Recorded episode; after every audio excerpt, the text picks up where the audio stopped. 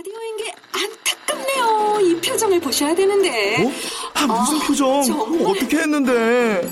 KBS 라디오 7개 채널에서 제공하는 최고급 정보들을 사진과 기사 그리고 영상으로 확인하실 수 있습니다. 읽는 라디오 KBS 라디오 홈페이지 라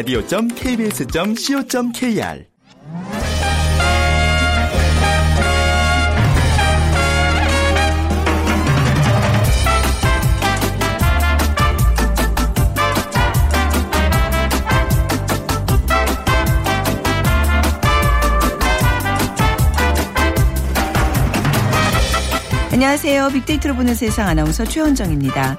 행복해서 웃는 게 아니라 웃다 보면 행복해집니다. 이 웃음 치료사들은 웃음에 대해서 이렇게 얘기를 합니다. 기쁘고 좋아서 저절로 나오는 웃음이야 당연한 거지만 사실 손뼉을 치고 온몸을 흔들며 웃다 보면 자신도 모르게 행복해진다는 설명인데요. 자, 한 조사 결과 어린 아이는요, 하루에 평균 400번을 웃는다고 합니다. 반면에 어른이 웃는 횟수는 불과 15번에 지나지 않는다고 하는데 그만큼 우리가 어른이 될수록 웃음을 잃어간다는 얘기잖아요. 어른들이 나이를 먹을수록 세월이 더 빨리 간다는 것도 어쩌면 이 때문인지도 모르겠습니다. 자, 오늘은 달력만 봐도 입가에 미소가 띄어지는 주말을 앞둔 금요일입니다. 좋은 사람들과 즐거운 생각을 하면서 실컷 웃는 주말 계획해 보시면 어떨까요? 그리고 자, 지난 한 주 우리 사회에는 어떤 이슈들이 우리를 웃고 또 울게 했을까? 잠시 후 세상의 모든 빅데이터 시간에 이번 한 주간 관심을 모았던 한 주간의 키워드 모아서 지난 한 주 정리해 보겠습니다. 그리고 오늘은 금요일 빅데이터가 알려주는 스포츠월드 있는 시간이에요. 오늘은 어, 알쏭달쏭 재미있는 야구 용어라는 주제로 얘기 나눠보겠습니다. 자, 그래서 오늘 빅퀴즈도요. 야구 용어에 대한 내용인데요. 스포츠 용어 중에서 shortstop, 네, shortstop 어떤 포지션인지 맞춰주시면 됩니다. 네, 숏, 스톱. 네, 저 사실 저도 몰라요. 지금 보기 드리지만 저 정말 다 몰라요. 그래서 오늘 정충희 기자와 한번 열심히 얘기를 나눠볼 계획입니다. 1번은 1루수, 2번은 자유투, 3번은 유격수, 4번은 골키퍼 중에서 숏스톱이 어떤 포지션을 말하는지 이렇게 맞추는 재미가 사실은 문제가 어려워 있는 거죠. 그렇죠. 여러분들 뭐 용감하게 오답이라도 좋습니다. 저희에게 문자 주시고요.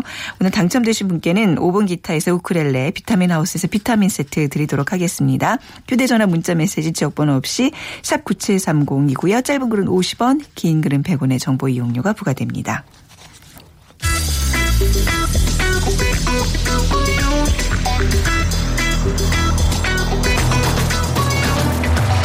오늘 여러분이 궁금한 모든 이슈를 알아보는 세상의 모든 빅데이터. 다음 소프트 최재원 이사가 분석해드립니다.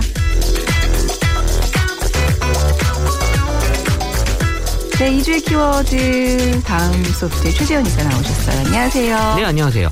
자, 이번 주 어떤 이슈들이 화제가 되고 어, 있나요? 이번 주는 그 독일 자동차 회사 그 우리 차량 수입에 필요한 시험 성적 논란 있었고요. 네. 조선 업계의 그 자구 계획 발표 네. 그리고 그 차갑게 우려낸 그런 커피가 아, 있거든요. 요즘 그거 유행이더라고요. 네, 그 열풍에 대한 이슈가 음, 발생했습니다. 네. 네. 자, 또 그 이제 그 V 그룹 시험 성적 조작 논란 이것부터 좀 살펴볼까요? 네, 지난해였죠. 2015년 9월에 이 회사의 그 디젤 배출가스 조작 스캔들이 발생하면서 네. 이 디젤 엔진에 대한 그 어떤 배출가스가 기준치의 40배를 넘는 이 사실을 숨기면서 지금 문제가 됐었는데 이게 저감 장치를 사용해서 그 엔진 제어 장치를 그 프로그래밍한 사건인데요. 네. 지난 13일에 배출가스 조작 의혹을 수사하고 있는 검찰에 따르면 이 회사 차량 의 수입에 필요한 그 시험 성적 조작이 또 추가로 적발됐다고 하는 그런 뉴스가 어, 나타났습니다. 네. 음. 이 배출가스 조작에 대한 반응 결코 좋을 것 같진 않네요. 그렇죠. 이 배출가스에 대한 그 SNS 상에서 언급량은 조작 사건 이후에 2015년 이전 대비 14배 가까이 증가했는데요.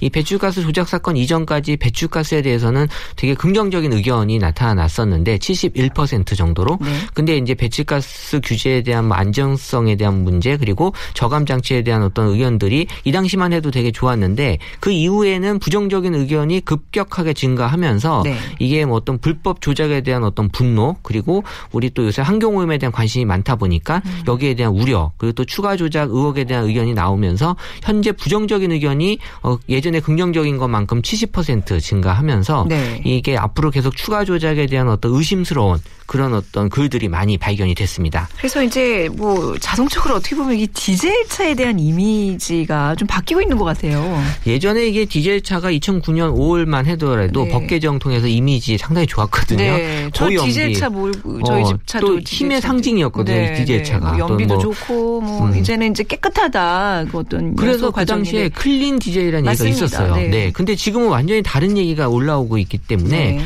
최근에 이 또 환경 오염에 대한 얘기가 많아지면서 또 미세먼지에 대한 관심이 높아지면 또 이 배출가스에 대한 얘기가 또 당연히 올라오거든요. 네.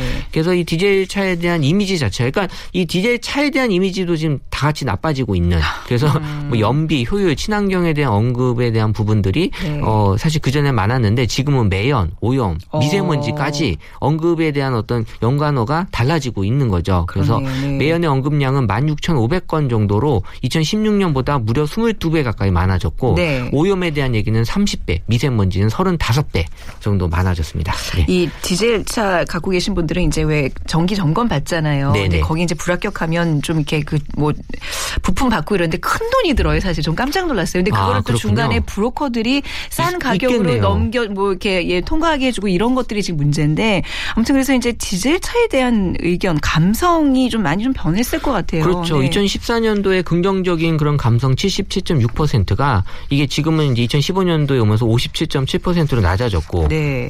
중요한 건 긍정이 낮아진 게 중요한 게 아니라 이 부정이 많이 높아졌다라는 게 사실 이제 더 중요한 얘기인데 그 디젤 차에 대한 부정적인 의견이 높아진 거에는 이 환경에 대한 관심이 높아진 부분들도 많이 있었고요. 네. 그래서 이 환경 개선 부담금에 대한 부과에 대한 얘기들도 부정적인 의견으로 좀 올라오고 있었고 이 그 이 자동차 회사 이 독일 자동차 회사에 대한 감성도 부정적인 의견이 상당히 많아졌지만 사실 그 당시에 2015년도에 그 이후에도 차량 판매는 우리나라에서 15% 가까이 증가했었어요. 요거는 조금 제가 네. 거듭 말씀드리지만 이거는 사실 어떻게 해석하기가 좀 어려운 예, 부분인 것 그렇죠. 같아요. 네네. 네. 아무튼 이제 디젤차 몰고 다니신 분들은 그만큼 이제 혜택을 누리잖아요. 그렇죠. 러니까 책임감 그 의무는 좀 다 하시기를 네. 저를 비롯해서 그러시길 바랍니다. 자, 친환경차에 대한 관심이 그래서 좀 요즘 높아지고 있죠. 네, 그래서 이제 배출가스 조작 사건, 그 미세먼지 그 대기 오염에 대한 관심이 높아지면서 이 자동차 친환경적인 요소에 대한 어 얘기들 많이 지금 관심들을 보이고 있는데 네. 친환경 자동차에 대한 언급으로는 일단 전기 자동차 음. 22,900건, 그 하이브리드 16,000건, 디젤 7,000건, 수소 태양열 순서로 이제 언급이 됐고 이 디젤 차의 경우는 사실 이 2015년 이후에 그 친환경 차의 적합성에 대해서 정말 논란이 좀 많이 있는. 그러니까 예전에 왜냐하면 clean 디젤이란 clean 디젤이란 얘기들이 사람들이 머릿속에 있어서 네. 이게 좋은 거 아니야라는 여전히 이제 그런 생각들이 지금 아직까지는 남아 있는 것 같아요. 네. 자, 이 두 번째 이슈로 넘어가 보겠습니다. 우리나라 이 조선업계가 비상이 에요. 네. 어, 네. 그 지난 12일이었죠. 이 조선업계 그 빅3가 총 10조 3천억 원 규모의 자구 계획을 이제 어 뉴스로 발표했는데 네. 앞으로 2, 3년간 이 조선업계가 어려울 것으로 지금 보고 이 자산 매각, 사업 매각, 인력 감축. 음. 근데 사실 여기서 이제 지금 관심이 모아지는 건 이 그 인력 감축 부분이죠. 네. 그래서 어 지금 이제 구조조정에 대한 얘기가 좀 심각하게 얘기가 나오고 있어서 네. 이런 부분들이 이제 안 그래도 지금 경제 불황이고 어려운 여건에서 더 어려움이 좀 더해 졌다라는 맞습니다. 얘기가 있어요. 이 빅3와 또 연관된 이 또 이제 기업들 회사들 마- 많기 많죠. 때문에 이 파급 효과가 어마어마한 것 같은데 자, 조선업계에 대한 언론의 반응 어떤가요? 그러니까 5년간 조선업계 관련 뉴스 문건은 네. 2012년 관련 뉴스 건수가 13,000여 건이었는데 2015년까지 이 12,000, 13,000여 건 사이 이렇게 비슷하게 유지하다가 2016년도 올라오면서 이제 4만여 건으로 이전보다 이제 3.2배 정도 증가하는 음. 지금 이제 어 문제들이 많이 생겼기 때문에 얘기들을 많이 하는 것 같고요. 그 부정적인 의견이 한 42%로 이제 높게 나타났고 그리고 이제 자구안 발표에 대한 어떤 희망적 극복, 기대 등에 대한 연관어들이 지금 올라오긴 했는데 어쨌든 지금 기대감으로 지금 발표를 한 거고요. 그 조선업계 그 관련 상위 200개 부정 키워드는 어, 손실, 위기, 부실, 침체, 위험 네. 같은 그 얘기들이 많이 상위를 차지하고 있어서 여전히 지금 부정적인 키워드가 조선업계에서는 어, 상당수 지금 차지하고 있다라고 볼 수 있는 거죠. 예, 덩치가 큰 기업 산업일수록 좀 꾸준히 국가가 좀 관리할 필요가 있는데 그동안 좀 너무 혜택만을 좀 누렸던 게 아닌가 싶기도 하고 저는 말이죠. 정말 네. 잘 되고 있는 줄 알았어요. 그러니까 이게 지금 이게 갑자기 불거지기 전까지는 네. 아무도 조선업계가 이렇게 힘든지 몰랐었던 분명히 거잖아요. 조짐이 있었을 텐데 말이죠. 그러게 말입니다. 네. 그래서 이렇게 조선업계와 관련돼서 이런 얘기들 사람들 많이 하잖아요. 언급량이 많아졌죠. 네, 그러니까 빅3 이 회사에 대한 언급량은 사실 H사, S사, D사 순으로 이제 언급량이 좀 많이 올라왔고 네. 그리고 이제 얘기는 뭐 영업 손실, 그러니까 적자나 실적에 대한 얘기들이 가장 많았고 그리고 이제 구조 조정, 음. 인력에 대한 부분 그리고 이제 자금이나 자산 매각 순서로 언급 량이 올라왔는데 네. 지난 5년간 중국에 대한 언급량도 이 만여 건 정도 많았는데 이 중국 조선업 기술이 지금 계속 성장하고 있다고 해요. 음. 그래서 이제 한국 조선업계의 그 위협 적인 요소가 이제 중국에 대한 조선업이 나타나기 시작을 했고 지금 뭐 이런 어려운 여건에 대한 어떤 영향을 좀 어느 정도 준 바도 있지 않을까 생각을 합니다. 네. 2016년 경우 이제 구조조정에 대한 언급이 14,000여 건 정도로 전년도보다 한 2.6배 많아졌는데 지금 뭐 이 조선 빅3사의 업종에 종사하는 사람들이 지금 꽤 많거든요. 그럼요. 그러다 보니까 여기 이 구조 조정이 단순 구조 조정이 아니다라는 그런 어떤 심각한 걱정하는 그들이 많았습니다. 이 자구안을 그래도 이제 발표했어요. 네. 이제 뭔가 잘해보겠다. 다시 좀 다시 이제 심기일전하겠다. 뭐 이런 뜻일 텐데 반응은 어때요? 어, 일단 뭐 자구안 발표 이후에 구조 조정에 대한 언급이 어, 높게 나타나긴 네. 했는데 이 조선 업계에 대한 어떤 감성으로만 분석했을 때 어, 그 전에 부정적인 의견이 68%에서 지금 이제 72 1%까지 높아진 상태였기 때문에 지금 이제 수주 절벽이다라는 이제 얘기가 조선업계에서 나오고 있었거든요. 그러니까 네. 수주가 안 되고 있는 그런 어려운 상황에서 인력 감축은 불가피하다라는 얘기고 이런 것들이 지금 기대감으로 좀 많이 어, 전환은 되고 있지만 여전히 지금 그럼 해결하는 게 구조조정일 수밖에 음. 없다라는 부분에 대해서는 좀 어려움을 많이 생각을 할 수 있는 거죠. 네. 자, 이제 또 마지막 이슈로 넘어가 보겠습니다. 요즘 이렇게 왜 차가운 물로 우려낸다. 그걸 이제 영어로 콜드브루라 그러더라고요. 이, 네. 이런 커피가 아주 요즘 유행이에요. 네, 그러니까 지난 3월에 한 그 회사가 출시한 이 제품이 인기를 네. 끌면서 이 국내 커피 전문점과 이 편의점에서 이 제품에 대한 네. 또 새로운 신 메뉴들을 계속 지금 브랜드별로 내놓고 있거든요. 네. 그러니까 기존의 커피 시장이 어떻게 보면 새로운 열풍? 왜냐하면 네. 사람들이 요새 또 새로운 거에 대한 관심이 높다 보니까 항상 마시는 커피지만 새롭게 마시고 싶어 하는 네. 느낌이 있고 이게 사실 말씀하신 대로 이 찬물 또는 상온의 물을 이용해서 이 장시간 추출한 커피, 네. 일명 우리가 잘 아는 더치 커피의 라고 볼 수 있는데 네. 더치 커피 어떻게 보면 또 다른 표현이라고 볼 수 있어요. 영어식 표현이라고 볼수 어, 있는 거죠. 네네. 아니, 사실 커피는 똑같은 다 커피라고 생각을 하면서 이제 보냈기 때문에 요즘 최근에 이렇게 불고 있는 커피 열풍에 좀 되게 저는 놀라워요. 사람들이 이렇게 커피 맛을 다 구분을 잘하나요?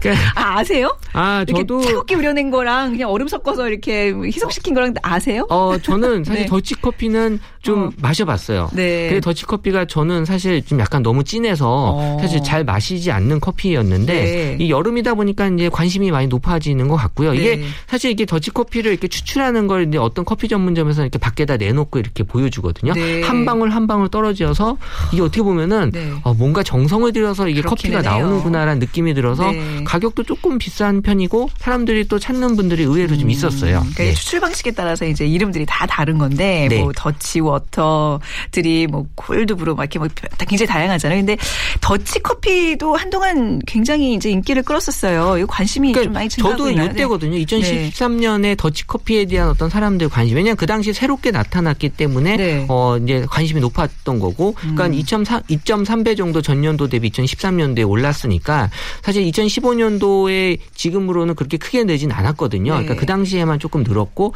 지금은 이제 꾸준히 사람들의 관심을 갖는 네, 종류였죠. 그러니까 이게 이제 뭐 가열한다거나 그러지 않기 때문에 또 세균, 대장균이 좀 이렇게 번식 할 수 있다면서 그래서 이게 또 문제가 되지 않았나요? 어? 그게 아마 2013년 13년? 11월이었죠. 어, 그래서 네. 이제 이 더치커피 제품에서 세균과 대장균 발견되면서 네. 이미지가 안 좋아졌죠. 그래서 SNS 상에서 2013년도에 긍정적인 의견이 높아졌다가 이제 11월 이후로 이제 긍정적인 의견이 많이 낮아졌고 네. 그래서 이게 또 생소한 명칭으로 나타났기 때문에 어떻게 보면은 그 전에 이미지가 음. 조금 달라졌다라는 느낌에서 사람들이 지금 좋아하는 그런 측면도 있지만 어쨌든 똑같은 커피라고 저는 봐져요. 두 가지는. 네, 네. 네. 근데 이제 아무튼 최근에는 이 이제 차갑게 우려내는 이 콜드브루에 대한 인기가 이제 많아지고 있는데 어떤 어느 정도예요? 그러니까 이게 2015년도에도 얘기가 네. 올라왔었는데 400여 건에 불과했거든요. 정말 아주 소소한 언급량이었는데 음. 네. 2016년 3월에 한 브랜드 회사가 이 신제품 출시하면서 언급량이 17,000여 건. 네. 어마어마하게 지금 급상승했고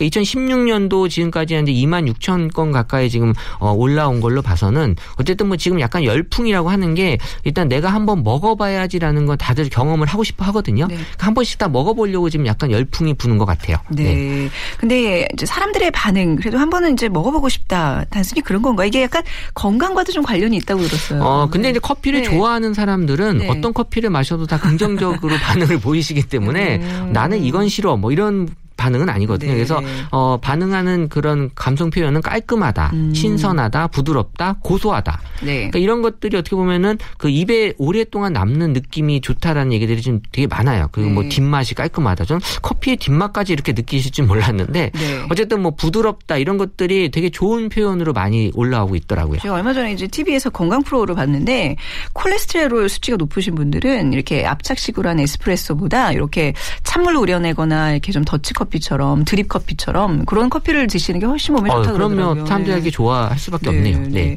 자, 커피 한 잔 나눌 수 있는 정말 여유로운 시간이 되고 계신지 모르겠습니다. 오늘 2주의 키워드 다음 소프트 최재현 이사와 함께 했습니다. 감사합니다. 네, 고맙습니다.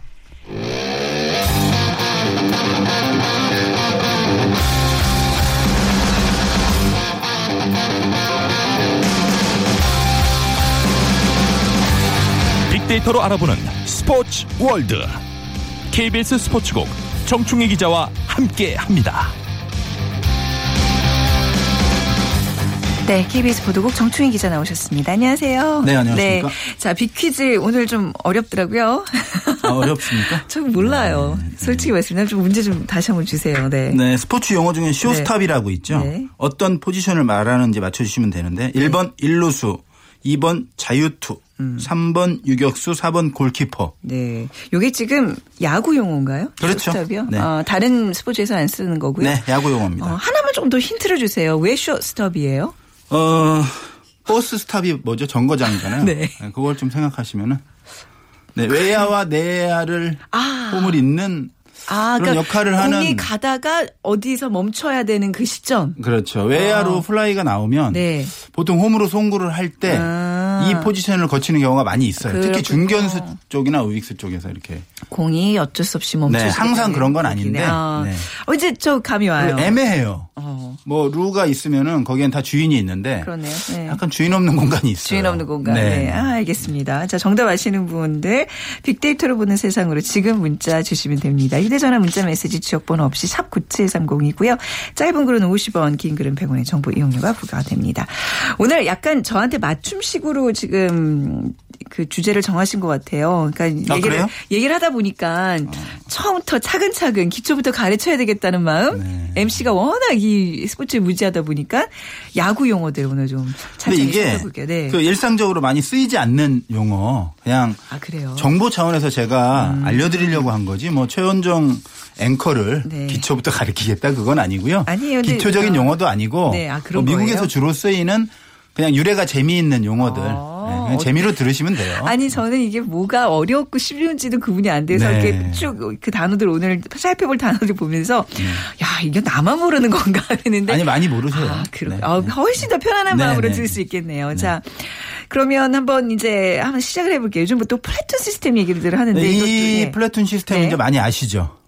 아 네. 그렇게 물어보지 마시라니까. 네, 이건 아시는데 네. 아, 이대호 선수 네. 가 이제 platoon 시스템으로 운영이 되고 있다. 보통 이렇게 음. 이제 기사가 많이 나와요. 그래서 그 빅데이터 분석을 좀 해보면 음. 그 이대호 선수 빅데이터 분석을 해보면 platoon 시스템이 항상 등장해요. 네. 그리고 그 빅데이터 분석 그 도구 tool에다가 이대호 그 platoon 시스템을 치면 우리나라에서는 1번이 이대호 선수로 연관 검색어가 나옵니다. 음, 네. 그 정도로 이제 이대호 선수에 대한 관심이 많다 보니까 이 platoon 시스템에 관심이 많은데 영어로 platoon은 원래 그 군대나 경찰 뭐 소대를 말하는 거잖아요. 아, 예전에 영화도 있었잖아요. 플래툰이라고. 네, 올리버 스톤 네, 감독이 제가 네. 고3 때였던 것 같은데. 또 그때. 영화 얘기를 또 퐁당. 네. 그때 찰리신, 톰 베린저 이런 어, 맞아요, 맞아요, 네네. 맞아요. 조니 뎁도 오, 조연으로 네. 나오고 그랬던 아, 것 네, 같아요. 제가 네. 고등학교 때 공부를 더 찰리신. 열심히 했어야 되는데. 찰리신 진짜 아, 좋아했었거든요. 네. 네. 영화를 좀 봤던 기억이 나는데 그 전투 상황에 따라서 다양한 어, 병과의 병사를 투입하는 것처럼 야구에서도 네. 특정 타순이나 특정 포지션에 한 선수를 붙박이 주전으로 기용하기보다는 음. 상황에 따라서 어 여러 선수들을 어, 기용하는 그런 전략을 보통 플래툰 시스템이라고 하는데 네. 그 1949년에 제가 찾아보니까 뉴욕 양키스의 케이시 스탠첼 감독이 처음 도입했다고 알려져 있습니다. 그래서 지금 70년 가까이 그때로부터 지났는데 지금도 많이 쓰이는 전략이에요. 그러니까 네. 쉽게 말하면 왼손 투수가 나오면 오른손 타자를 주로 기용하고 음. 오른손 투수가 나오면 왼손 타자를 주로 기용한 이런 식으로 운용하는 것이 바로 그 일상적인 플래툰 시스템의 가장 네. 어, 대중적인 사례죠. 그 전략인 거잖아요, 나름. 그렇죠. 올해 그 메이저리그 있는데. 기록만 봐도 전체 타율이 한 2할 5푼 정도 돼요. 2할 5푼 음. 1리 정도 되는데 그 왼손 타자가 왼손 투수를 만났을 땐 좀 떨어집니다. 2할 3푼 6리. 네. 그런데 왼손 타자가 오른손 투수를 만났을 때는 2할 6푼이에요. 좀 올라가요. 그러다 보니까 그냥 일상적으로 네. 이런 플래툰 시스템을 좀 쓰는 감독들이 가끔 있습니다. 음, 그러니까 이대호 선수가 지금 이것 때문에 좀 피해를 보는 거잖아요. 지금 왼손 투수가 그렇죠. 나올 때만 좀 기운이 이대호 선수의 입장으로만 네. 어. 볼 때는 좀 괴로운 부분이 있어요. 왜냐하면 이대호 선수는 사실은 그 오른손 타자잖아요. 네. 왼손 투수에만 강한 것이 아니고 오른손 투수에도 상당히 강합니다. 네. 올 시즌 그 왼손 투수에게는 2할 9푼 때 상당히 잘 친 거예요. 뭐 잘 친 거고. 하지만 오른손 투수에게는 3할이 넘어요. 그러니까 사실은 어떻게 보면 이대호 선수는 오른손- 왼손 오른손 뭐 크게 네. 가릴 것 없이 잘 치는 선수인데 네. 감독께서 이제 왼손 선발이 나와야만 주로 출전 기회를 주다 보니까 사실은 컨디션 조절이 쉽지 않습니다. 음. 아, 선수가 띄엄띄엄하니까. 사실은 꾸준히 출장을 그렇죠. 해야 컨디션 조절도 되고 타격감도 유지하는데 음. 그런 면에서는 이대호 선수는 좀 아쉬운 그런 부분이 있고 네. 하지만 그 전체적인 입장에서 볼 때는 이 라이벌인 애덤 린드라는 선수도 이대호 선수보다는 기록은 좀 떨어지지만 전체적으로 볼 때 그렇게 못하진 않아요. 네. 그러니까 충분히 이런 전략을 활용할 수 있는 여지가 있기 때문에 아마 올 시즌은 네. 음. 특별한 변수가 있지 않는 한 이런 시스템을 그대로 가지 않을까 조심스럽게 좀 예측을 해봅니다. 음, 그러니까 저 이대호 입장에서는 더 많은 기회를 주면 지금 홈런 그야말로 이제 기운을 막 받고 있는데. 네, 오늘도 제가 잠깐 보고 왔는데 잘 치고 아, 있더라고요. 그래요? 네, 첫 2루타도 치고. 네. 그러니까 항상 이제 어 뭐 불펜이 불펜은 이제 투수의 용어가 네네. 예, 그러니까 이제 뒤에서 계속 연습을 뭐 하든지 하여튼 그 네, 흐름을 감을 유지하는 그런 방법. 왜냐하면. 이대호 선수는 또 어. 그 벤치를 지킨 적이 거의 없는 항상 주전으로 뛰던 선수이기 때문에 이런 어떤 사이클이나 리듬이 좀 안 맞을 수가 있는데 그럼에도 불구하고 정말 잘하고 있는 거거든요. 그렇네요. 이대호 선수. 처음에 걱정 많이 했는데 역시 어, 대한민국의 네. 4번 타자답게 잘하고 있습니다. 네. 자 다음 야구 용어로 넘어가 보겠습니다. 어, 텍사스 히트. 아, 저 사이클링 히트는 알아요. 네, 얼마 전에 그 아시죠? 얼마 전에 두산에 박건우 선수가 사이클링 히트 해가지고 뉴스에 나왔잖아요. 네, 그리고 제가 여기서도 한번 소개해드린 적도 있고. 네, 그렇죠. 그래서 네, 제가 네. 아는 척을 했어요. 같이 네. 이제 TV를 보면서 집에서. 텍사스 또, 뭐 네. 미국의 지명이잖아요. 네. 텍사스 히트, 히트는 보통 전에 저희들이 그냥 야구 보면서 네. 어 바가지 한테다 이런 말 많이 좀 썼었거든요. 중계 방송에도 예전에는 많이 나왔었어요. 빗 맞았는데 안타가 된 내야와 외야 사이에 애매한 지점에 떨어져서 아, 네. 누구도 잡을 수 없는 그런 안타를 음. 텍사스 히트라고 하는데 그 메이저리그 베이스볼닷컴에서 유래를, 유래를 찾아보니까요. 1889년에 아산 산데이라는 텍사스 출신 선수가 텍사스에서 그런 것도 아니고 네, 텍사스 출신 선수가. 타구를 유난히 많이 쳤답니다. 네. 그래서 타율이 무려 3할 8푼 9리까지 올라갔대요. 그래서 높은 타율을 기록을 했는데 이런 유래에서 네. 텍사스 히트라고 불렀다. 아, 그렇게 나와 있더라고요. 어, 이게 참 유래들이 이렇게 한 번쯤 이렇게 웃게 만드는 네네. 그런 용어들이 많은 것 같은데 또 어떤 게 있어요? 네. 그 옥수수 통조림이라는 영어로 하면 can of corn이라고 야구 용어 맞아요? 좀, 예, 좀 낯선 용어인데 미국에서 많이 쓰이고 있- 있다고 하더라고요. 네. 그러니까 평범한 뜬 공을 옥수수 통조림이라고 부른다고 합니다. 어, 이 예. 용어의 기원은 왜요? 무려 이제 19세기로 거슬러 올라가는데 역사가 참 네. 그 네. 당시에 미국 식료품종 직원들이 네. 그 높은 선반에 있는 옥수수 통조림을 내리기 위해서 네. 일단 그 아. 막대를 사용했는데 네, 네. 그 막대로 통조림을 툭 건드려서 떨어지면 앞치마로 이렇게 받았다고 해요. 그래서 이 모습이 마치 평범한 뜬 공을 글러브로 잡는 모습과 흡사해서 네. 장난스럽게 이 표현을 쓰기 시작했는데 지금 아주 일상적인 용어가 됐다고 합니다. 아니 근데 너무 이거 유래가 조금 뭐 우리 약간 무슨 뭐 밤나무 이렇게 흔들어 가지고 그렇죠. 앞치마로 받듯이 그렇죠. 네. 뭐 우리나라에서 있었으면 이게 뭐 밤나무 히트 뭐 밤나무 이런 용어가 될 뻔했네요. 그래서 밤송이? 밤송이 네, 뭐. 그렇죠. 근데 밤송이는 어, 알밤은 이렇게 손으로 잡을 수가 있는데 네. 밤송이는 가시가 많아서 좀 아니, 위험합니다. 그러니까 이제 이렇게 치마폭으로 네, 이렇게, 이렇게 하다가 해서 어, 얼굴로 얼굴 맞으면 아, 그러네. 어쨌든 뭐 좋은 어, 얘기네요. 옥수수 통조림 재밌네요. 그리고 네. 또 왼손 투수를 왼손 있죠. 이제 사우스포라고 많이 사우스포. 하는데 네, 네. 어, 포는 손발 뭐 이런 뜻이잖아요, 영어로. 근데 남쪽을 뜻하는 사우스가 왜 왼손 투수에게 붙었을까? 아, 그렇네요. 그러고 보니까. 이것도 유래가 있대요. MLB.com에서 또 자세히 설명하고 있는데 네. 그 조명 장치가 없던 옛날 시절 야구장이 타자 친화적으로 지어졌다고 합니다. 네. 그러니까 해가 지기 시작하는 저녁엔 눈이 좀 부시잖아요. 네. 그러니까 타석의 타자가 동쪽을 바라보도록 했다고 해요. 해가 서쪽으로 이제 지니까 음. 네. 당연히 투수는 서쪽을 보게 되겠죠. 네. 그런데 왼손 투수 같은 경우에는 서쪽을 바라보고 동쪽을 등진 채로 공을 던지면 공을 던질 때 왼손으로 던지잖아요. 그 왼손이 남쪽을 휘 적게 된답니다. 아, 그래서 사우스포. 그래서 사우스포를 왼손 투수로 부르게 됐다. 아, 이런 유래가 있습니다. 보니까 이 왜 스타디움 그런 종합 운동장을 지을 때도 네. 그 방향이 굉장히. 중요하다면서요. 네, 네, 네, 경기를 네, 이제 네. 오전에 많이 하거나 오후에 하거나 이걸 다 그렇죠. 고려해서 네. 그것도 몰랐어요, 저는. 아, 상당히 중요하고 그렇더라고요. 전문 설계 네. 하시는 분들이 네. 아니면은 정말. 이상한 경기장이 나올 수 있거든요. 그래서 지금은 설계뿐만 아니, 네. 음. 아니고 감리 시공 모든 과정에 이 야구장이면 야구장 전문 네. 그가들이 총 동원이 돼서 어. 계속 그 참여를 하고 있어요. 우리나라도 지금 고척돔이라든가 이런 데도 중간에 설계도 변경되고 그랬는데 네. 그런 분들이 이제 참여를 하면서 조금씩 조금씩 고쳐진 거죠. 그러니까 이제 최근에 그 신설되는 구장들은 그렇지만 그 전에 있던 구장들은 좀 뭔가 네, 그런 좀 차원에서 좀 문제들이 있는, 있는 거죠. 음. 부분도 있고 그 축구장 같은 경우에 예전에 지원되는 이제 사각 잘안 보이는 그 관중석도 좀 있고 네. 그런 부분이 좀 있었는데 지금은 네. 이제 그런 경우가 거의 어, 없다고 봐야죠. 나중에 경기장 뭐 이런 걸로 해서 한번 분석을 네, 해봐야 되겠다. 것 같아요. 자, 다음 용어로 넘어가 보겠습니다. 어, 피클이라는 것도 많이 쓰인다고요. 우리 먹는 피클. 네, 피클이요. 피자 에는 피클이 없으면 좀 목메잖아요. 네. 이 피자와 한 몸과도 같은 이 피클이 런다운 뭐 그리고 우리 말로는 협살 이런데 협살이 무슨 뜻이에요? 그 주자가 네. 견제구라든가 네. 상황에 그 걸려서 아, 루와 루 왔다 사이에서 갔다 하는 왔다 갔다. 하는 네, 네. 그것을 미국에서는 그 피클이라고 하는데 그 저도 이거 사실 잘 몰랐어요. 저도 아, 이거 네. 한번 찾아봤는데 영국의 그 위대한 문호 셰익스피어가 희곡 템페스트에서 술에 취한이라는 뜻으로 in a pickle이라는 숙어를 처음으로 썼다고 해요. 셰익스피어까지 또 가요. 네. 이게 미국으로 건너오면서 네. 피클이라는 것이 곤란한 처지를 말하는 뜻으로 변모를 했다고 합니다. 네. 사실 그 오이절임이 병에 갇혀 있는 그런 모양. 네. 그게 사실 곤란한 자체인데 그래서 일루로도 못 가고 이루로도 못 가고 이런 갇힌 주자는 마치 피클과 같다. 그래서 음. 런다운에 걸린 상황을 피클이라고도 미국에서 부른다고 합니다. 아, 네. 어, 재밌는 사실을 오늘 많이 알게 되는. 네. 또 궁금한 게 있는데 왜 삼진 얘기할 때 S가 아니라 왜 K 라고 이렇게 쓰잖아요. 그렇죠. 야구장? 가면 네. 뭐 홈팀 투수가 삼진 잡을 때마다 커다랗게 K라고 쓴 것을 벽면에 붙이는 장면 네. 많이 보셨을 거예요. 그런데 삼진은 사실은 스트라이크 3개가 모여서 삼진이잖아요. 스트라이크. 그럼 S라고 S, 써야 될거 예, 아니에요. 예. 그런데 K라고 쓰게 된 또 유래가 있어요.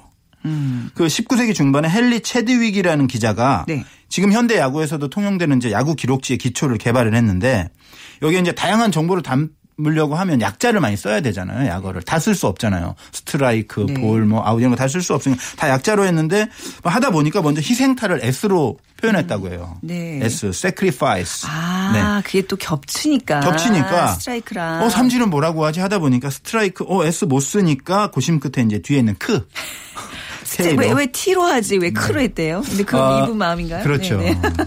근데 이분이 사실은 이 채드윅 기자가 기자 사상 최초로 명예전당에도 가입하고 이 네. 현대 야구의 어떤 기록의 기초를 만든 그런 상당히 위대한 기자였습니다. 네. 1분 좀 넘게밖에 안 남았는데 좀 빨리 우리 또 네. 재밌는 용어들 더 살펴볼까요? 클린업 네. 트리오는 네. 아, 그건 알아요. 네. 예, 그 이제 그 제일 잘 치는 그렇죠. 타자들 그 이제 3, 3, 4, 4, 5 5 타자들 네. 나간 주자를 다 그렇죠. 청소한다. 네. 그리고 콜드 게임. 아, 그것도. 알아요. 그것도 알아요. 이제 네. 경기 뭐 중간에 못하면 아닌가? 그렇죠. 맞죠? 심판이 중단 네네. 선언하는 거죠. 그래서 아, 말할 때마다 조마조마해. 5회 이상 이제 진행됐을 경우에 네. 좀 복잡하긴 한데 이게 예. 약간 해프닝이 있었어요. 어. 국제 대회에서 콜드 네. 게임을 그 심판이 부르는 C A L L E D 게임인데 그걸 네. C O L D 게임으로 써서 약간 망신을 당한 적이 아이고, 있었거든요. 어떡해요. 아, 그런데 이- 네. 이렇게 착각하시는 분들 상당히 많아요. 어. 왜냐하면 나 날씨나 비 오거나 막 이럴 때 많이 이제 콜드 게임이 선언이 되다 보니까 네. 음. 아 추운 날씨 때문에 중단됐나 보다 보다 그래서 이제 C O L D로 아시는 분들이 있는데 네. 날씨도 춥고 마음도 춥고 이래서. C A L L E D라는 거 좀. 네. 그리고 이제 핫 코너. 핫 코너. 핫 코너는 이제 쇼스탑과 달리 네. shortstop 옆에 있는 네. 삼루수를 삼루를 말하는데 아. 워낙 강하고 빠른 타구가 많이 와서 핫 그렇군요. 코너라고 했고요. 네. shortstop 오늘 사실 비퀴 정답이었는데요. 이거 유래를 알려주시죠. 상당히 좀 네. 그 재밌는 유래가 있는데 예전에는 구인제가 정착되기 전에 10, 10명, 12명도 했는데 네. 뭐 1루, 2루, 3루 그 사이에도 상당히 많이 있었고 그래서 네.